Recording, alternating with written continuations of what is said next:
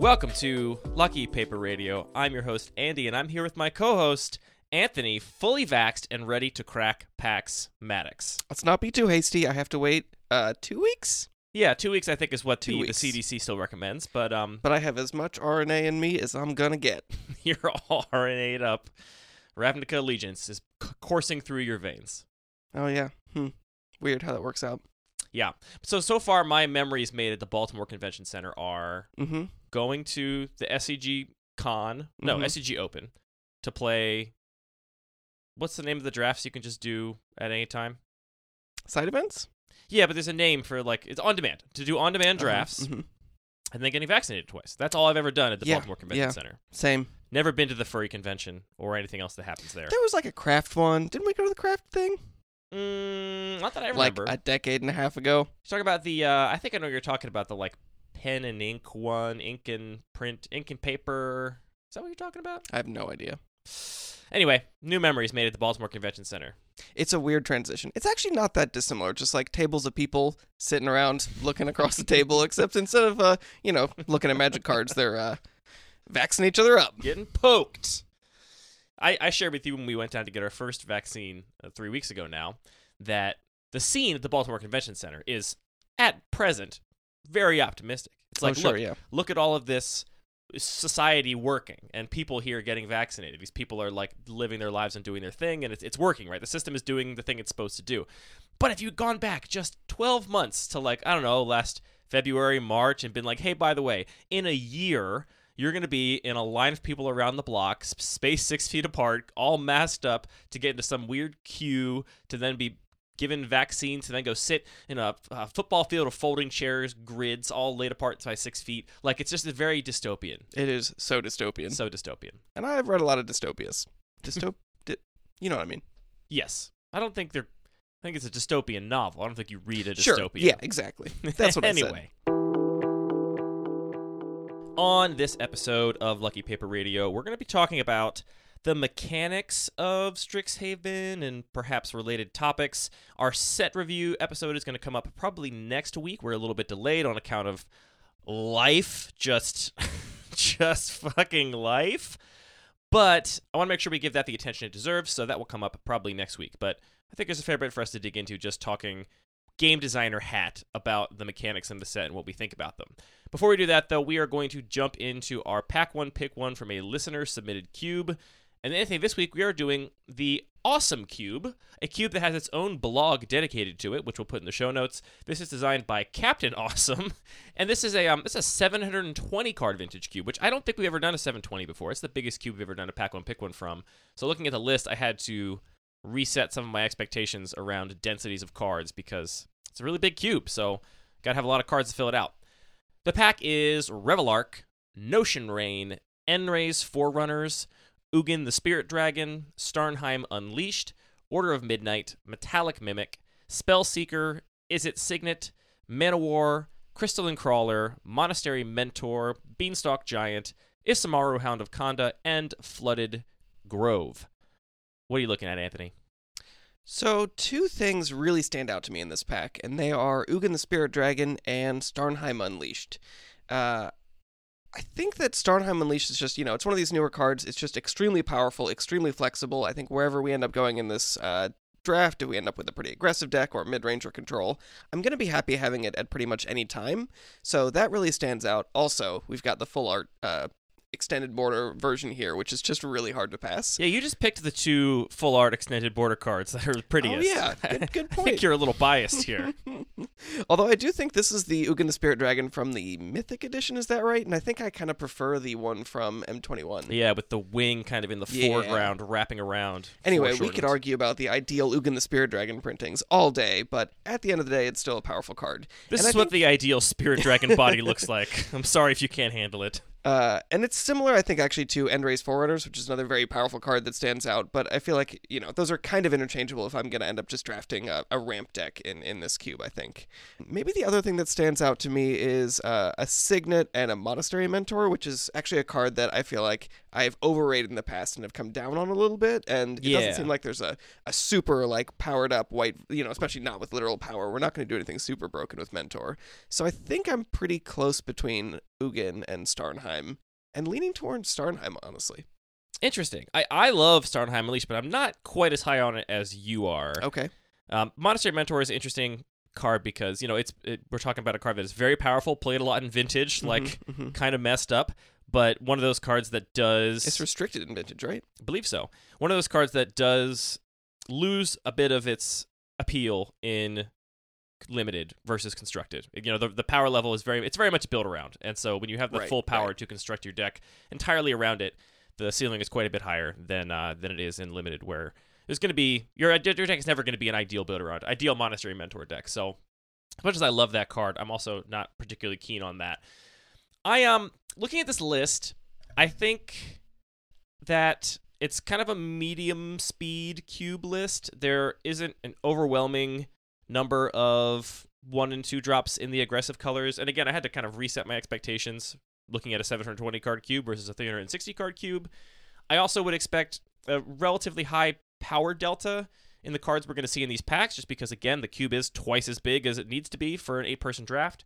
So there's you know twice as many cards, probably more cards that are on the lower end of that power level spectrum.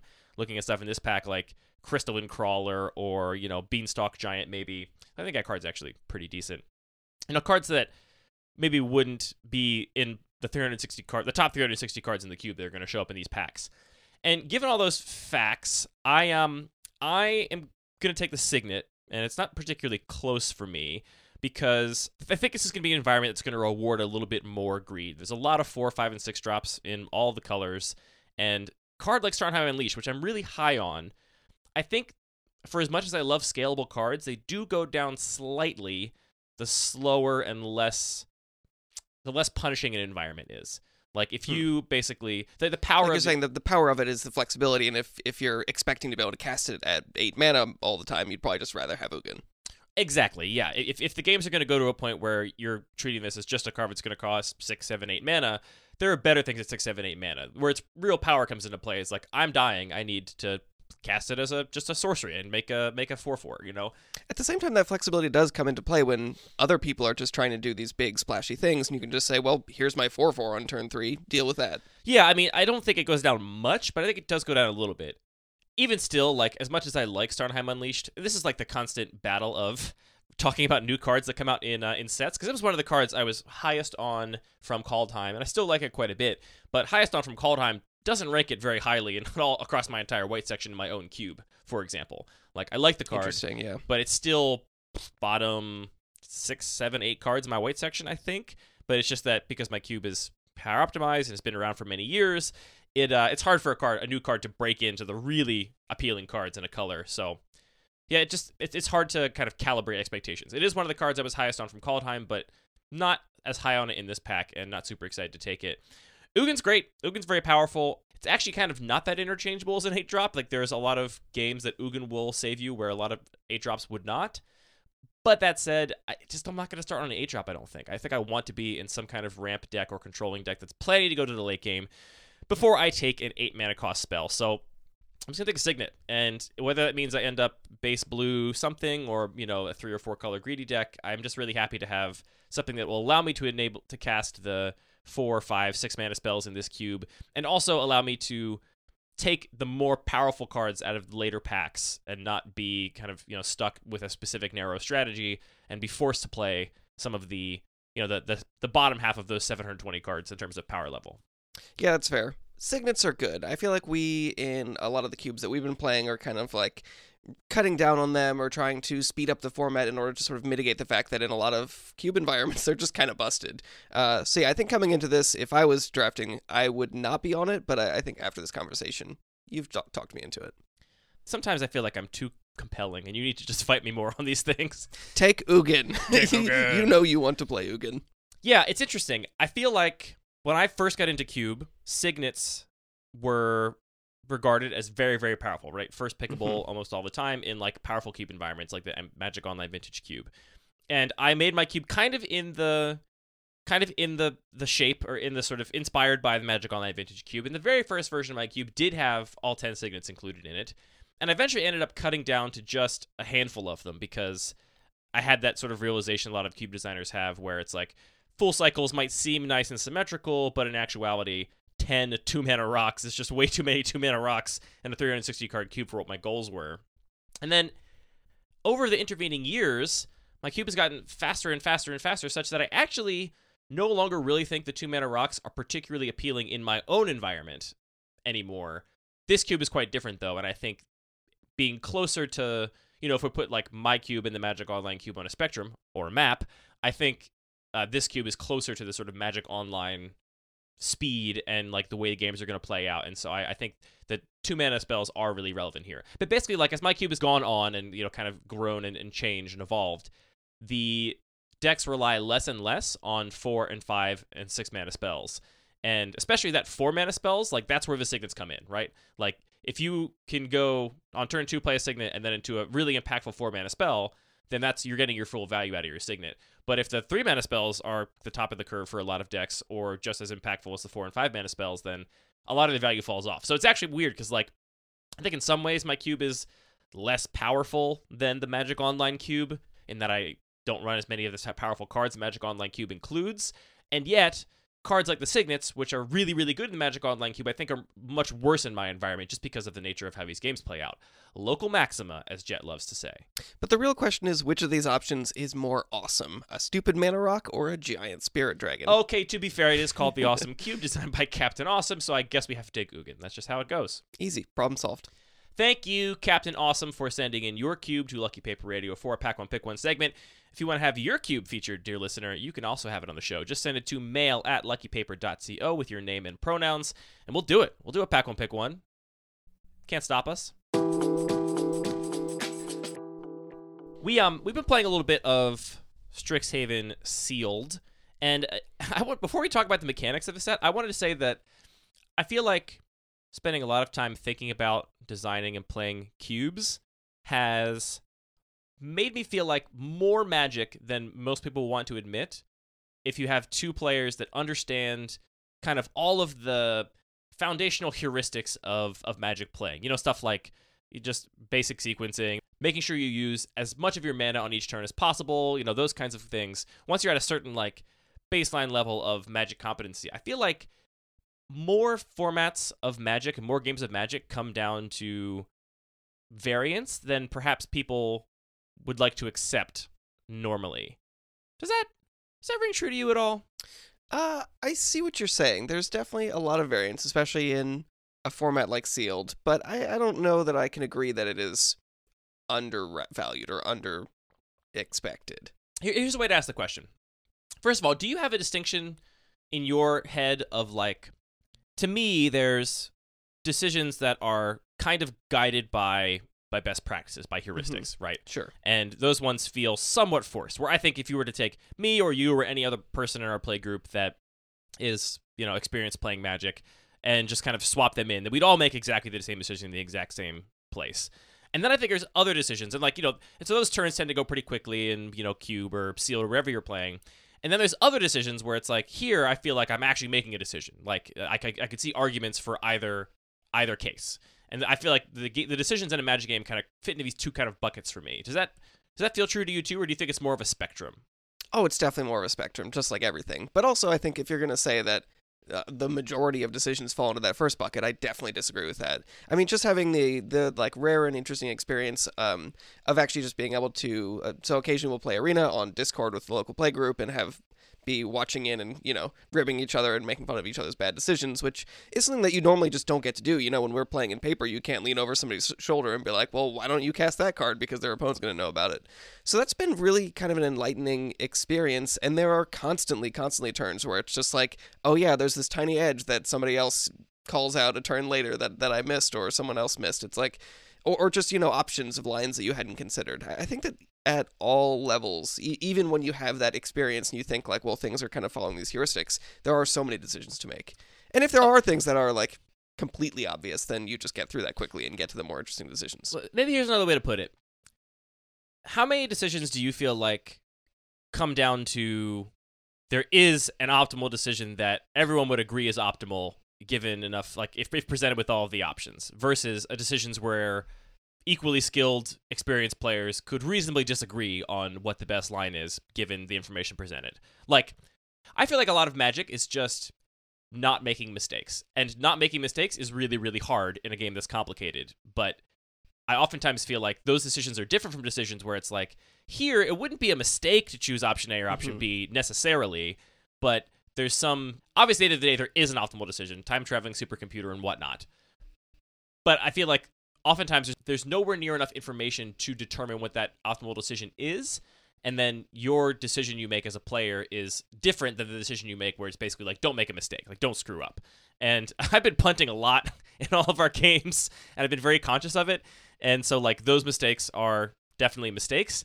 But i feel like those kinds of things are different from a decision where people could disagree about that. Yeah, is, I mean, is that a bucket that makes sense to you That's fair, but I mean, I, I would never, in answer to you, the original way you phrased it, say be able to say like what fraction of, of decisions fall into one bucket or the other.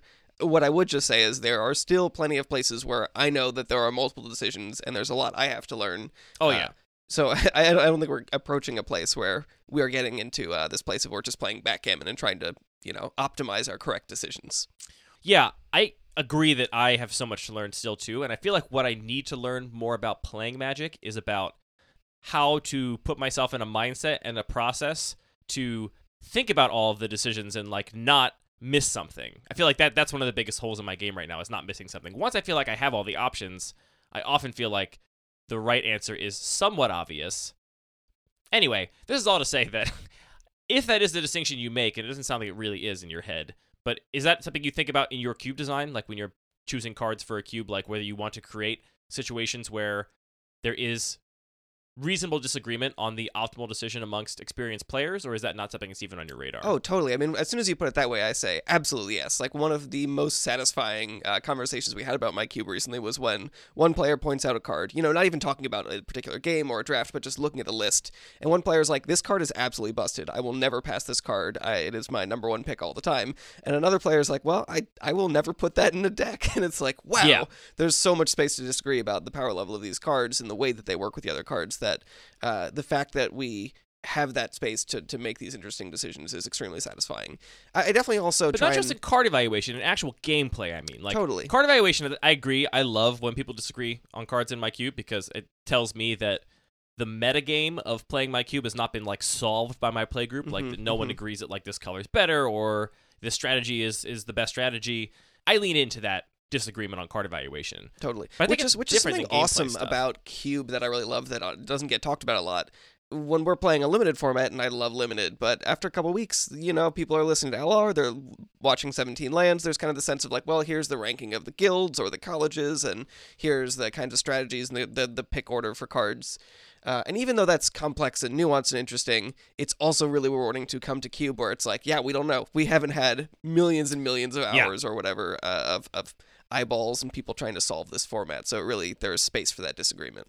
ultimately i think that is one of the best things about cube like i am somewhat nostalgic for the era of magic not that i was really old enough to be really playing during this time but part of me wishes here's all, here's what i'll say part of me wishes that we didn't have the internet when it came to magic i think it would be amazing Oh, I don't think you have to limit that just to magic. okay, sure.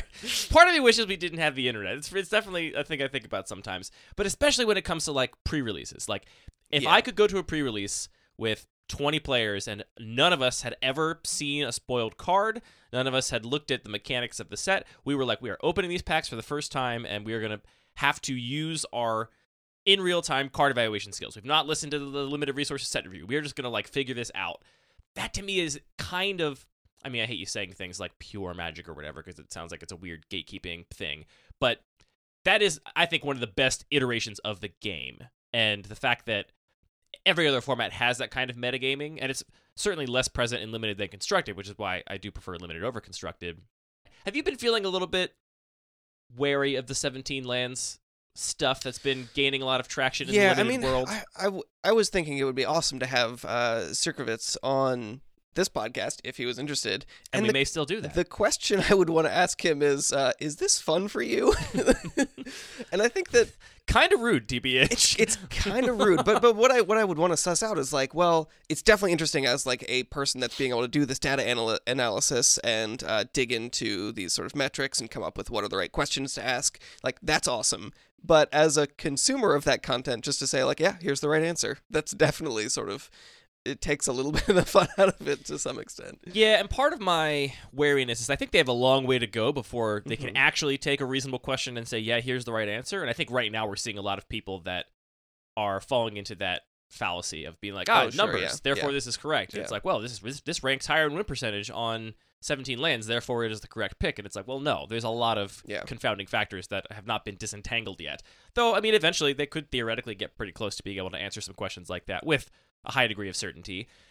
And I have no like zero criticism at all for any of the work they're No, doing. No, of course not. Like if, if you can collect that data and you have the opportunity to analyze it, of course you are. Like that's right. awesome. It's it's inevitable. It's an inevitability of the the connected world. I just do sometimes wish you could play games in a non-connected world because Well, that, but that's what we can do with Cube. It's like it's Right, not a exactly. forced thing where we're saying like, "Hey, everybody, promise don't listen to the set review. We know that LSV has all the hot takes and you need them."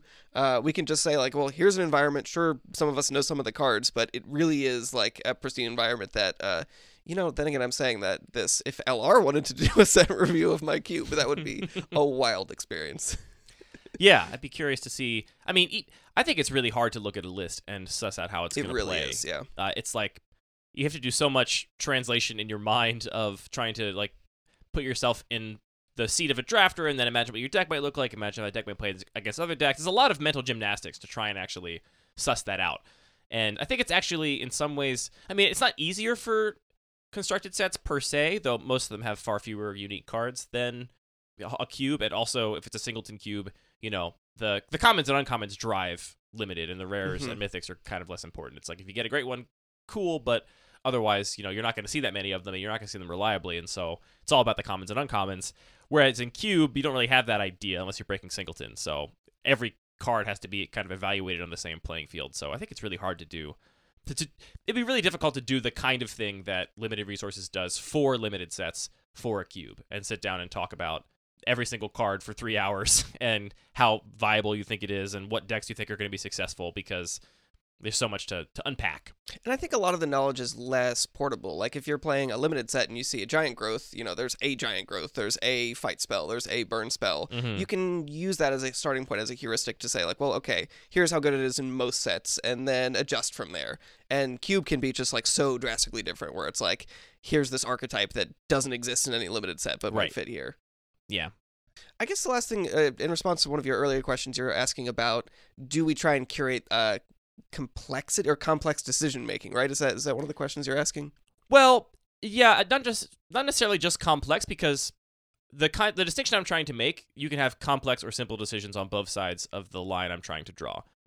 There's one kind of complex decision where it's like the board is really complicated, but once you have spent all the time to consider all of your options, the answer is obvious. And so that can be Hmm. really complicated, but not the distinction I'm trying to draw between like here's the decision and it's not clear what the right move is. And you can have those decisions be very simple or very complicated, and you can have decisions that are very simple or very complicated that it is pretty obvious what the right move is once you figured it out. I think those buckets would be very different for different people. So to use the the most extreme example, tic tac toe is still a game to somebody that doesn't know the the basic principle. stupid children. Right, we've all been Idiot stupid children, babies. uh, but once you know the like, there's just a, a pattern you follow, and you can't lose tic tac toe. Then it's no longer really a game. It's just like following through the system and making these optimal decisions. And so I think that adding more complexity and more opportunity for different lines, especially if you know they span over multiple turns or rely on uh, the variance of what you know uh, percentage of drawing certain effects from your deck is you definitely create more opportunity for a player like myself who is not playing at this high high level to have meaningful decisions Right. even if they would be obvious to somebody much more experienced Yeah, I guess another way to put it is that I think a very slow, mid-range, grindy cube with like not that many proactive decks, not not aggro really present, would lead to really complicated decisions. Mhm.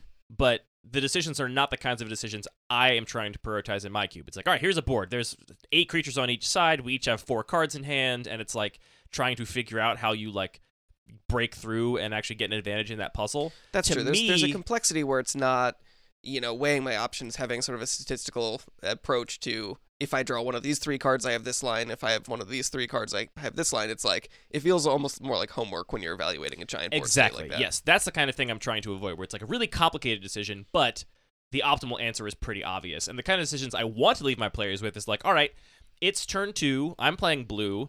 Do I cast this ponder or preordain, or do I hold up this counterspell, given that I have no other instance to use my mana on in the next turn?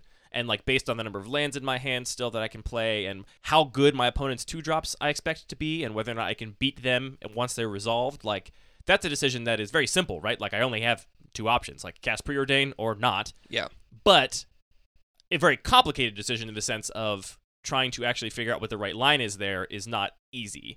And those are the kinds of decisions I want to increase in my cube. And those are also the kinds of decisions that, frankly, and this could be my bias or just being blind, that I oftentimes feel like are not present in sealed or normal draft. Like they're, less present in normal magic, non-cube magic, than I at one point thought they were until I feel like my lens on those decisions was changed by playing so much cube and like looking for them in my cube drafts and games had like a- attuned me to them and then looking for them in other places i'm like oh yeah i feel like there's not that many of those kind of decisions here there's like a lot of hey don't fuck up decisions where it's like don't make a mistake and miss that they have this reach death touch creature but uh but there's not as many like little decisions like that that actually really matter Interesting. Yeah, I'm definitely not at that level. There's still plenty of interesting decisions for me to try and uh, try and make. And i could just be missing them all too that, that's entirely possible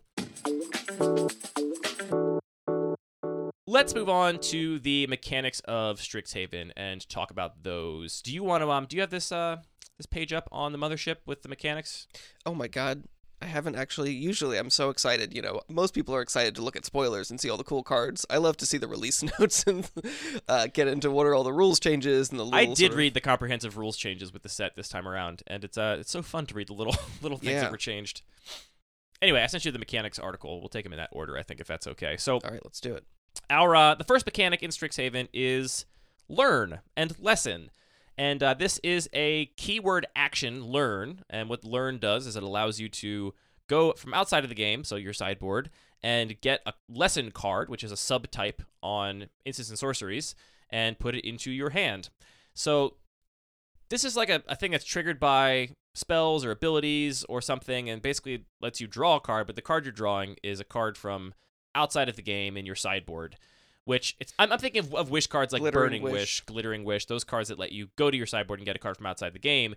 But this mechanic limits the set of cards you can get, which I think is a much safer design space to play with. The playing with the get cards from outside the game area uh, has a lot of potential knock-ons in like older formats and constructed magic where there's all kinds of cards that could be there and all kinds of interactions to consider but this limiting that to cards with just this, this subtype is uh, certainly a way to exploit that mechanic which i think is a lot safer what do you think of learn and lesson I think it's really interesting. Um, definitely in limited, I think it plays out very well. You know, you get these overcosted effects, but you obviously you get to draw extra cards if you build your deck around them and draft around them.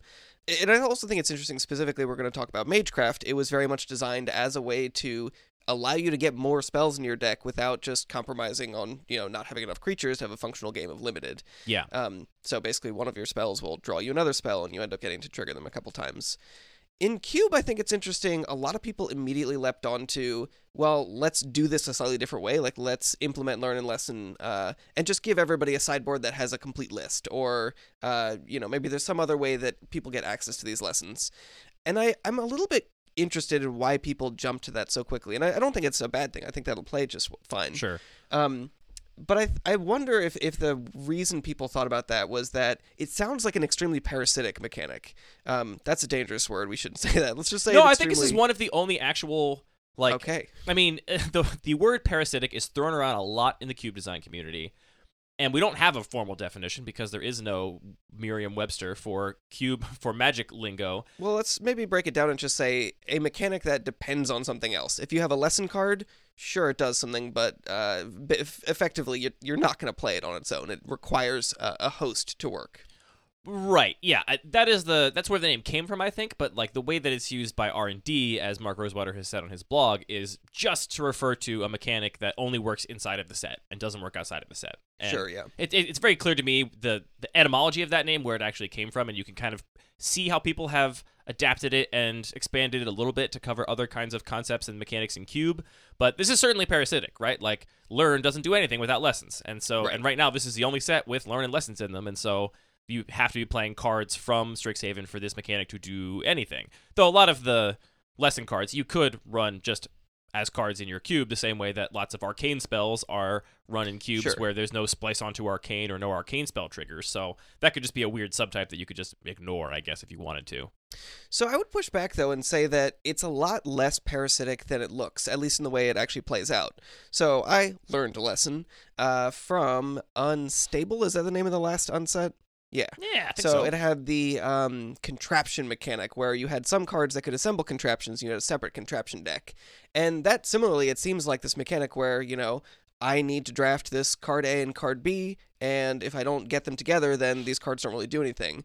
And in recently building a cube that had a bunch of uncards in it, I realized this mechanic is actually a lot less parasitic than I realized because really in the draft, I just need to draft these two cards, one wrench trigger and one fairy the premier uh, premier contraption. And then my fairy area always works. If I draw my one wrench trigger, it's just like it's augmented that one card in my deck. I don't Right. have to draw both of them. And so, I mean, compare that to a mechanic that people are very comfortable with, or an archetype uh, like Splinter Twin or Kiki Jiki. People are very willing to put those two cards in a cube and say, well, you have to have both of these cards. Maybe there's a little bit of redundancy for one side of this combo or the other, but if you don't draw both of them, these cards don't really function. Uh, Yeah. That's not the case with these lessons. You only have to draw one half of it, so sure it does take up some you know slots in the draft as as people will refer to it but if you draft both those pieces you're it's not going to fail for you right yeah. uh, and i think it's actually that's the really fun part about learning uh, and lessons i don't actually know how to refer to this mechanic um, is that it, it offers you a lot of uh, interesting choices in the draft where you can say well i can pick this lesson up now and then maybe if i get a learn card later it, it will bump that up in my card choice and sort of uh, alter my pick rankings as i go which is what i really really look for in, in uh, a cube that i'm intending to draft Yeah, I think your point of comparing it to Splinter Twin combo is very relevant. Those cards are not literally non-functional outside Mm-hmm. of the combo, but in a lot of the powerful cubes where they're played, like you're not playing a Kiki Jiki for value. and right? especially the other half you're not just putting a, pe- a pestermite in Deceiver your deck. Exarch, you know, ev- even worse, right? Like at least Pestermite is kind of a decent tempo creature if you're hey i playing play it a in my cube blue tempo deck, but Deceiver Exarch is, you know, not going to do a lot in the, a lot of the environments where that combo is present. So, yeah, like, and th- those fail cases are not so much different than like the fail case of learn, which brings me to the one thing I love about this mechanic. I, I should say when I first saw this mechanic, I was kind of eh on it. I was like, Mhm. I was like, it feels very parasitic, and I also am not super hyped about the cards that play with the outside the game space. I think it's a little bit of a weird. I- to me, it has like a some practical considerations the same way that like double face cards do, where you know, it's just Hmm. a space you have to like define. Like 'cause a lot of cubes will augment it by like just giving you le- lesson cards. So it's a thing you have to like describe to your players when Sure. you're talking about it, which is kind of frustrating. But two things. Well, not frustrating, but I think that I'm always cautious about that. Like, I feel like if you're going to explain to somebody who's sitting down to draft a cube for the first time, I feel like you can give them like three custom rules or you know most, extra yeah. things. Um, and for me, I like to like say. Uh, hey, keep your deck together after so I can review deck lists, and that's like already one of my one. custom things Yep, to explain. Like, exactly. uh, make sure you get your tokens, so I can I can maybe explain booster tutor is kind of my one. exactly. That's your one your one accommodation. Yeah. But um, I love the fail case of learn. I am so glad they gave it a fail case, which is that if you cannot get a lesson or choose not to get a lesson Mm-hmm. out of your outside of the game area, out had your sideboard, you can just rummage, discard Totally, a card, and yeah. draw a card. And which I I haven't played a lot of uh, of this set yet uh, for again life reasons. Um, but I don't think I've seen anybody do that yet. I haven't. I have. I've caught myself forgetting I can do it Mm-hmm. and being like, that actually might be the right thing to do, even though I have decent lessons in my sideboard. Mm-hmm. I should like keep that in mind in certain situations. Another one of those examples of like a complicated decision where it's like that actually would be optimal.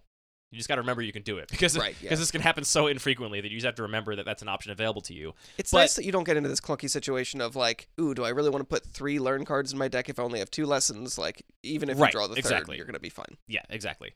Yeah, I, I love that fail case. It reminds me of the fail case on that that green cantrippy card from a from the last set. I think it was Kaldheim that basically said, you know, look at the top couple cards of your library to get a creature or a land, or if you don't do that, you may Mhm. just draw a card. Uh, and I I love that kind of fail case, and I like taking these abilities and just making them less variable, right?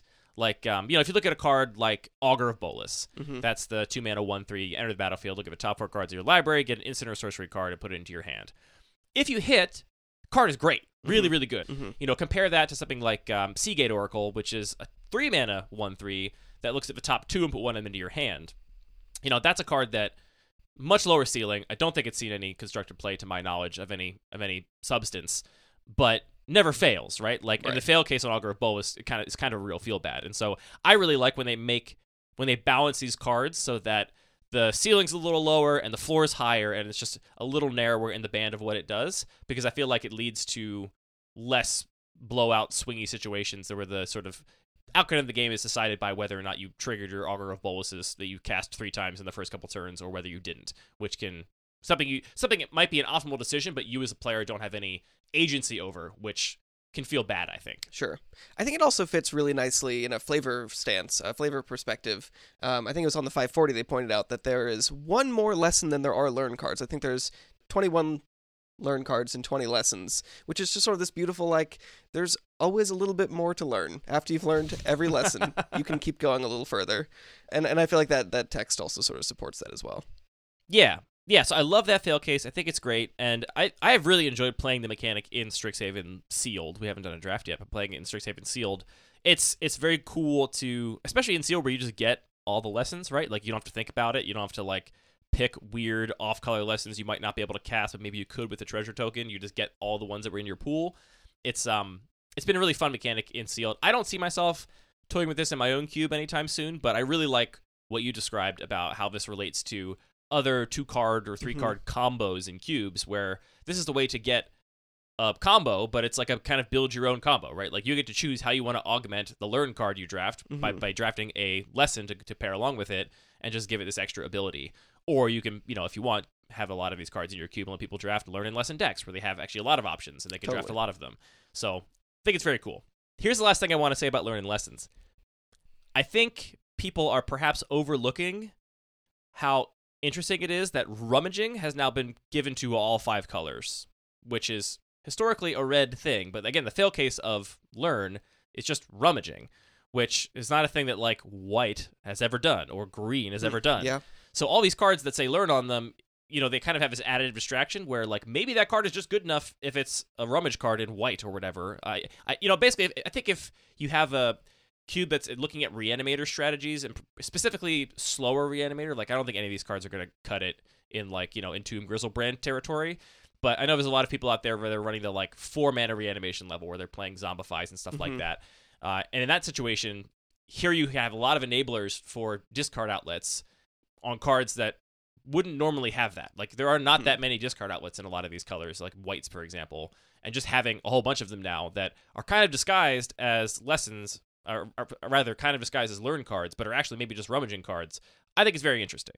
That is interesting. I definitely would always like that would be uh, not a reason not to put it in a cube, um, but it would be a big negative for a card if I was just including it for that text. Uh, yeah, I I I, agree. tr- definitely try and cut down on noise and like text that doesn't matter uh, as much as possible because it is confusing. People are going to overlook it because they'll be like, "Wait, are there not not even lessons? What am I doing with this card?" yeah. All right, Anthony, tell us about Magecraft. All right, Magecraft is a pretty cool and pretty simple mechanic. Uh, if you're familiar with Prowess or a lot of these other card uh, kinds of mechanics like that, it's pretty similar, uh, but it's just an input mechanic. So it says whenever you cast or copy an instant or sorcery, something happens. Uh, and what that is is different depending on exactly what card and what kind of uh, what college a card is in.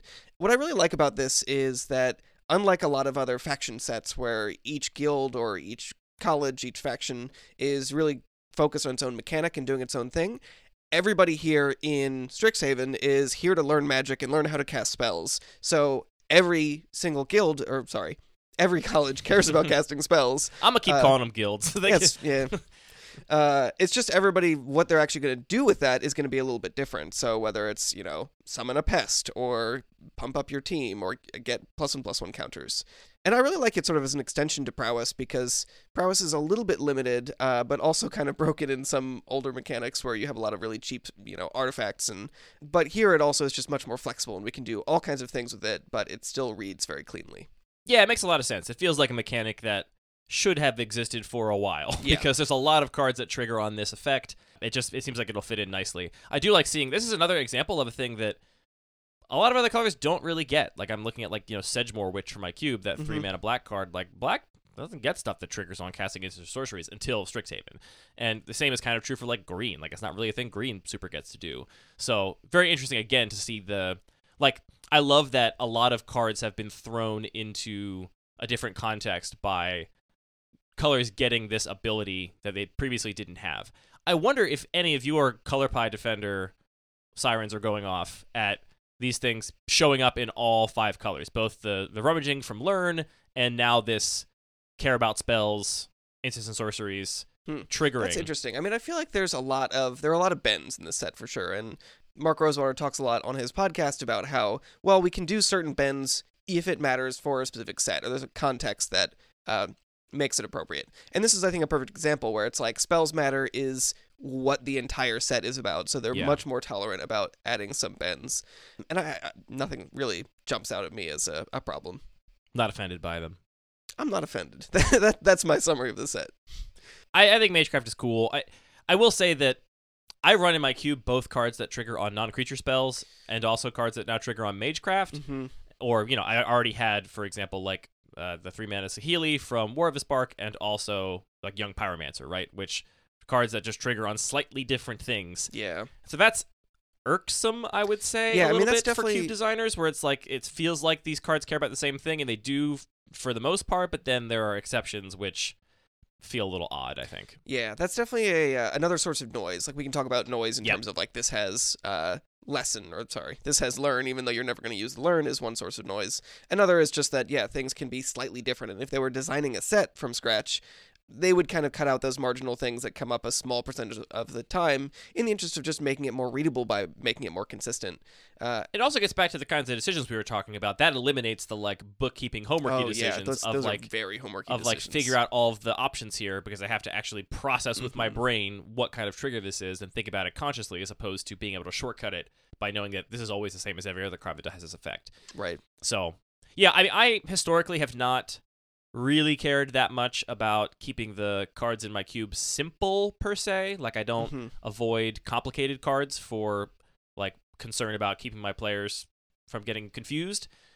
But that argument I think is is strong when you think about the fact that you basically with the more of those decisions you have, then you're just kind of again making people do that. yeah, I mean it's it's not a matter of like, oh, player has crossed threshold, now they are confused and like yeah. this is too complicated for them. It's just like the game is less fun if there's, you know, 10% more stuff you have to care about that doesn't really matter that right, or games are decided by punts because oh crap, I Yeah. forgot that my I mean Young Pyromancer is a bad example because it's pretty iconic. I think people know what triggers that, but you know, Mm-hmm. uh, you know my new Magecraft card is not triggered by my playing this zero CMC artifact or zero mana value artifact. That one I will change. I'm gonna keep calling them guilds, but I, I will change CMC to mana value. Anyway, so that's the thing. I don't know, but I do like the mechanic a lot, and it makes a lot of sense. This next mechanic, though, is definitely my favorite in the set, and I don't think most people would expect that. Wow. Talk about Ward.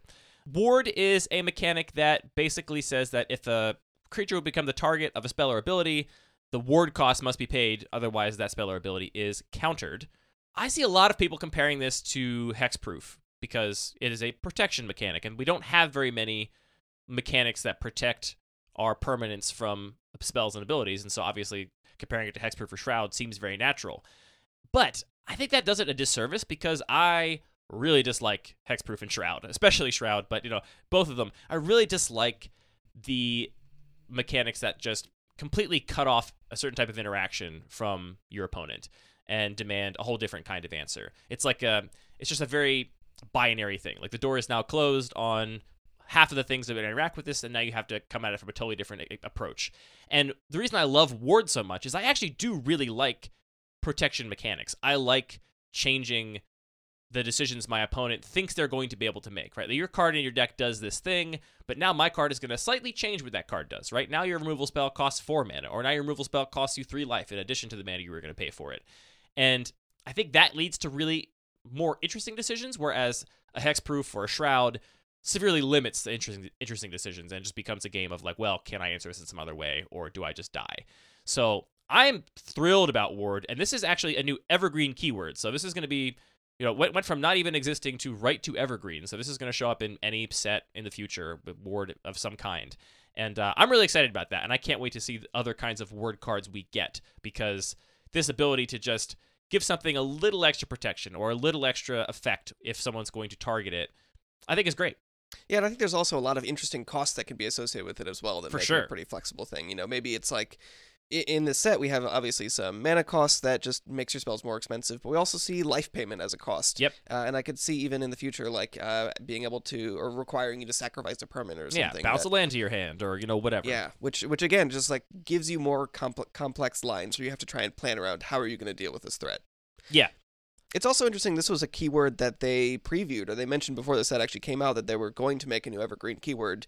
I failed a little bit here. I missed the mark. My call was that it would be a tweak on prowess because we knew that's something they have sort of been toying with for a Right. while. It's like a known quantity that they're not super happy with in in some ways. Um, but this also fits that bill. Like we've seen a lot of ward style effects, like uh, even Bone Crusher Giant. You forget it, it might have extra text No, no, yeah, I remember. or um uh glyph keeper or there was uh one of the blue cards from eldraine that again like caused you to pay a, a little bit of an extra cost or Kasmina so it's like this is still not an unknown quantity. We've seen this effect a lot of times but just sort of making it canonized i think makes it a lot easier to process because some of those have been a little bit tricky to remember. Yeah, and I'll say that we have seen it before, but we don't see it as much as I would like. I would like far more creatures and permanents to have a ward like ability on them because good news. Well, yeah, because like uh, that's why that's why I'm excited. This is this is why the, it's the mechanic I'm most excited about because you know we've talked a lot about we've talked endlessly about Baneslayers and Muldrifters, right? Baneslayer. And this is one of the things that gives quote unquote Baneslayers way more range, right? Mhm. Like if you get to say, all right, well here's my five mana you know super big threat that I need to untap with. There's some degree of tension here. But also, it's got Ward four or something. Maybe four is too much. Maybe that's just actually Four is a lot. hexproof. Maybe, maybe it's got Ward three or something where it's like this can this can be dealt with, but you are also going to spend a lot of mana to deal with this. So like it's going to be an even exchange on tempo and cards as opposed to me getting blown out by a by a Doomblade or whatever. Dies to Doomblade. I, I like that it's now. It felt like before it was to me mostly a binary. You know things like Kasmina and Kira the Glass Spinner, like those things Mhm. aside, and they really felt like they were kind of uh, you know exceptions to the rule, which was that things are either interactable or they're not for the most part. And uh, the non-interactive things never really sparked joy for me. But I'm really glad we have now more points on this spectrum where things can be somewhat interactive, and I can't wait to see how this works. I really want just a bunch of sweet, cheap aggro cards with you know ward on them, just so it's like you know. Give me, give me a one mana two one with ward one, right? you know, like I'm, I'm in for that. You're not usually removing two ones anyway. You're usually blocking them, so it's not gonna be that good. But like, that's, that's a real feel bad though you already feel bad about spending your removal spell on a on a one mana creature Yeah, now it's going to cost even more. I don't know. So stuff like that, I'm I'm really excited to see what we get from Ward, and I'm hoping that its inclusion as an evergreen mechanic is not just them making the rules simpler and basically condensing things down because it shows up sometimes, but actually an indication that they're going to use it more is what I'm really hoping we'll see. yeah yeah i mean now i'm kind of getting excited about it there's so much space like are we going to see equipments with ward Yeah, Hope so. nice All right. The last mechanic is modal double face cards. Again, do we have to keep doing this? I, you know, I don't want to. I don't want to say the same thing everyone's been saying about these cards, but I, it must be said, they have so much text on them, Anthony.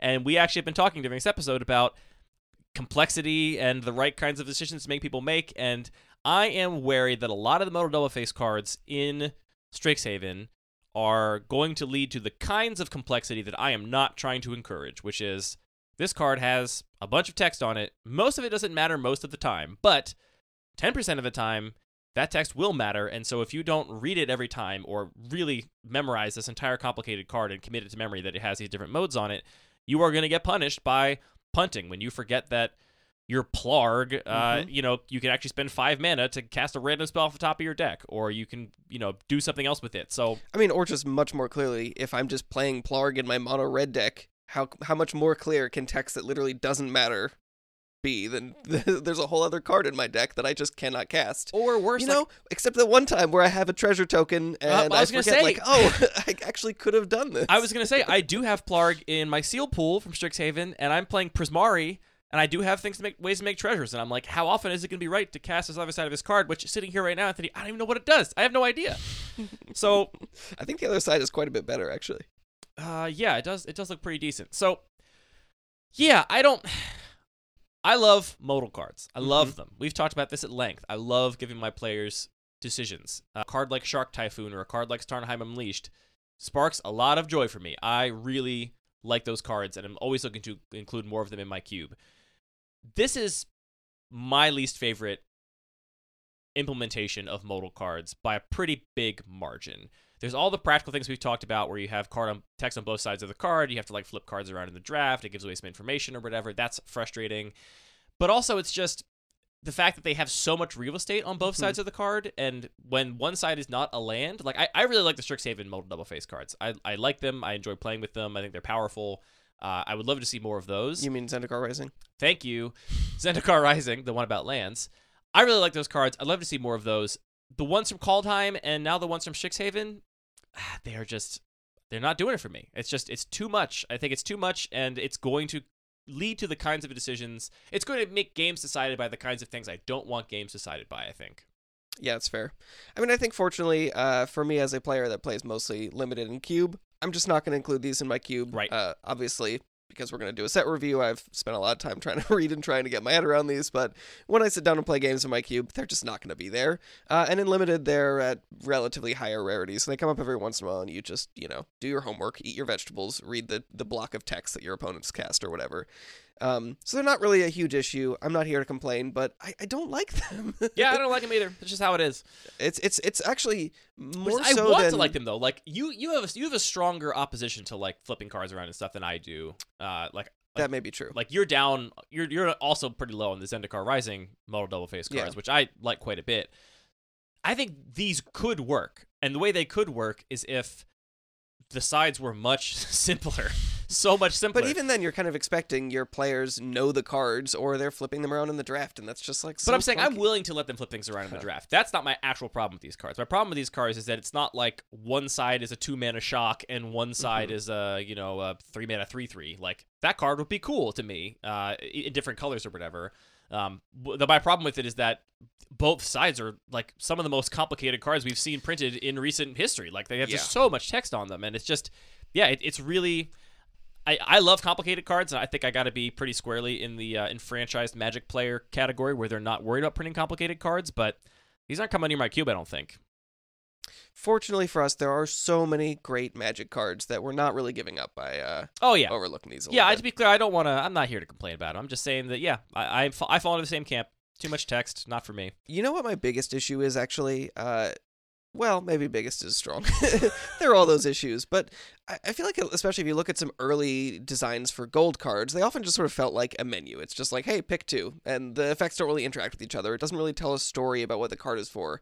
And these feel like they they're calling back to that, where it's just like, yeah, you can cast side A or you can cast side B. Maybe if you're playing a Yeah. constructed where you have duplicates of them, they kind of interact, and the way you sequence them gets more interesting.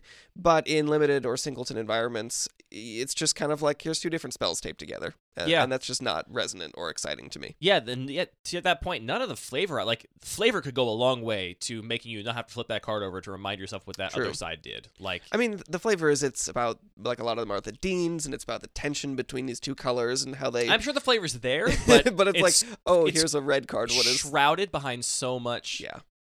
complexity that it does not resonate. Like you said, it does not. It does not stick in my head. It's not It really doesn't. So yeah, Augusta Dean of Order, pretty good card. We knew when they printed the modal double face cards in Zendikar Rising they were going to be in Kaldheim and Strixhaven, but they have not said they're in any other future sets, right? Are we, are we pretty safe to assume that we are going to get a break from these for a little bit? I think we're gonna get a l- least a break. Yeah. So I mean, I like Strixhaven a lot. I, Instants and sorceries matter is a really satisfying theme to me for a set, and it touches on a lot of things I like. Like I said, Ward is great. I think Magecraft is great. Uh, Lesson and Learn, I think, is a really interesting design space to explore with this outside the game territory and making these kind of little toolbox cards. So I really like the set a lot. I um, I'm excited to specifically. We'll talk more about this during the set review show, but I'm specifically excited a lot about the Magecraft white cards and like the clever Lumimancer and the Leonin Light Scribe, especially. Yeah. And I think I'm going to be pushing my white section a little further away from like bread and butter aggro into kind of two different ways the white section can go. One way is like Thalia, Vryn Wingmare, I am a creature based deck, and the other way is Lumimancer, Light Scribe, I am a spell based deck, and let people kind of draft around those. And I, I I'm I think it's gonna be a really fun thing to try out. I'm looking forward to doing it. Yeah, maybe make uh, Monastery Mentor have a, a little bit more of a home than it has recently. Yeah. What are you most excited about from this set, Anthony?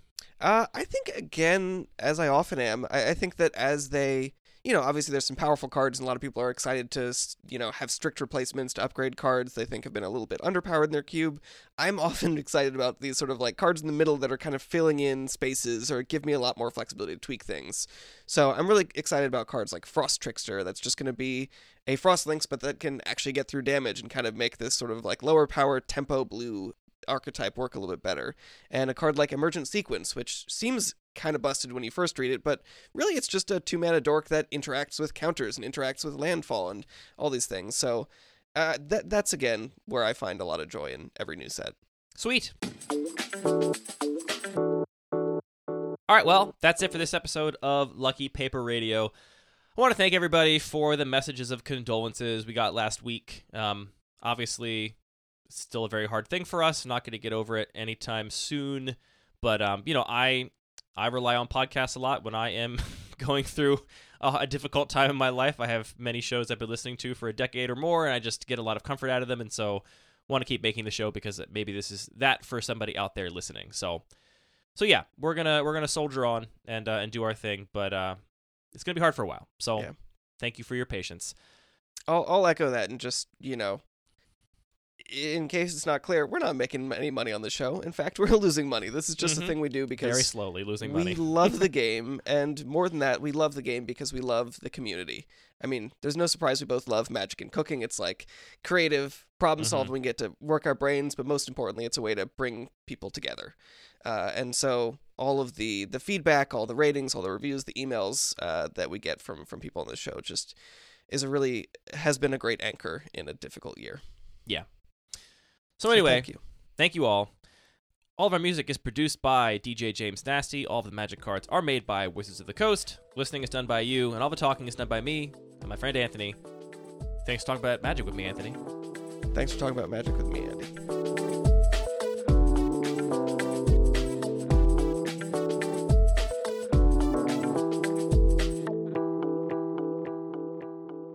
We are physically in the same space for the first time ever Oh recording this show. God, I think you talked way faster. Just being in the same room as me make you talk I way have faster. different energy. You have a very different energy. I'm uncomfortable. What's the thing? I don't know if you're uncomfortable. I just think the words came out no, of your I'm mouth just trying to much think faster. of Griffin Griffin McElroy. Never mind. I don't. I don't know the reference. The time he ate a banana I'm with uncomfortable on. with the energy we're creating in the oh, studio. Oh, sure, sure, sure, sure, sure.